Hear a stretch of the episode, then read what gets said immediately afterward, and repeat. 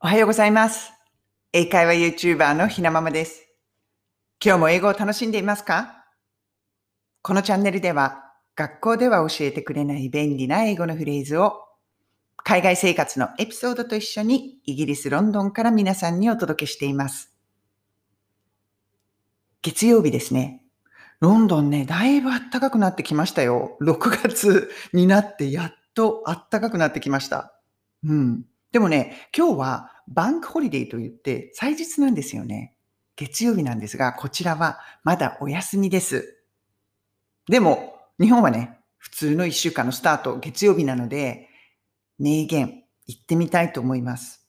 短いです。読みますね。Life is full of ups and downs. Life is full of ups and downs.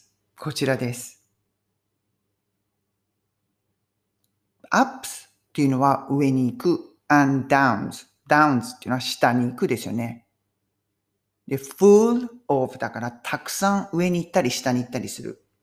だから人生は日本語で言う山あり谷ありみたいな感じかな。Life is full of ups and downs、うん。人生は山あり谷ありみたいな感じ。で、これ名言って言うとちょっと間違ってますね。名言、誰かが言った言葉ではなくて、こっちで、まあ、例え話というか、まあ、イディアムみたいな感じで、うん、使われる、ことわざとは違うんですけどね。うん。こんな言い回しです。だから、日本語で一番しっくりくるのは、人生山あり谷ありっていう訳し方かなと思いました。でもね、私はちょっと違う訳し方をしました。これね、ツイッターでつぶやいた、このツイートを読みますね。人生はジェットコースターのようなもの。下がり続けたら辛いけど、上りばかりもスリルがない。こんなことをね、つぶやいたんです。毎朝、英語の名言とかね、ちょっと思いついたことを英語でつぶやいて、日本語訳私なりのをつける。そんなツイートをやっています。このツイートのリンクも概要欄の方に貼っておきますね。思ったんですよね。ジェットコースターのようなものなのかなって。結局、ジェットコースター乗っててずっと下がってたらつまんないじゃないですか。ね。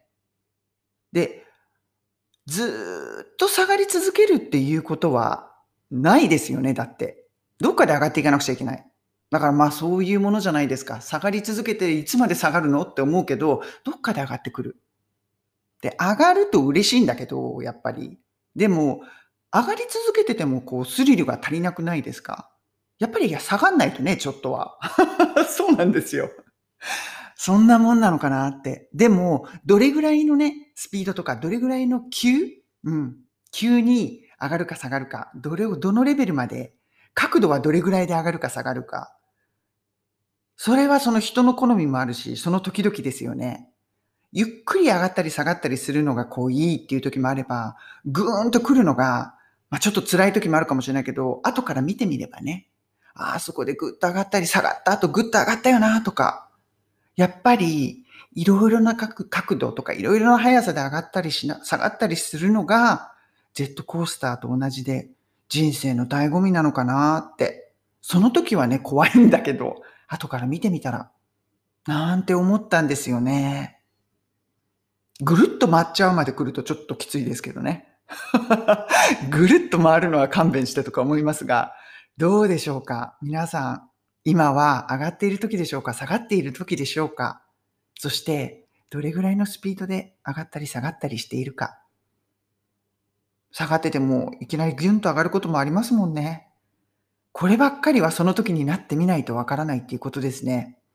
人生はジェットコースターのようなもの。Life is full of ups and downs. 今日はこちらを皆さんとシェアしました。それでは今週も素敵な一週間をお過ごしください。ひなままでした。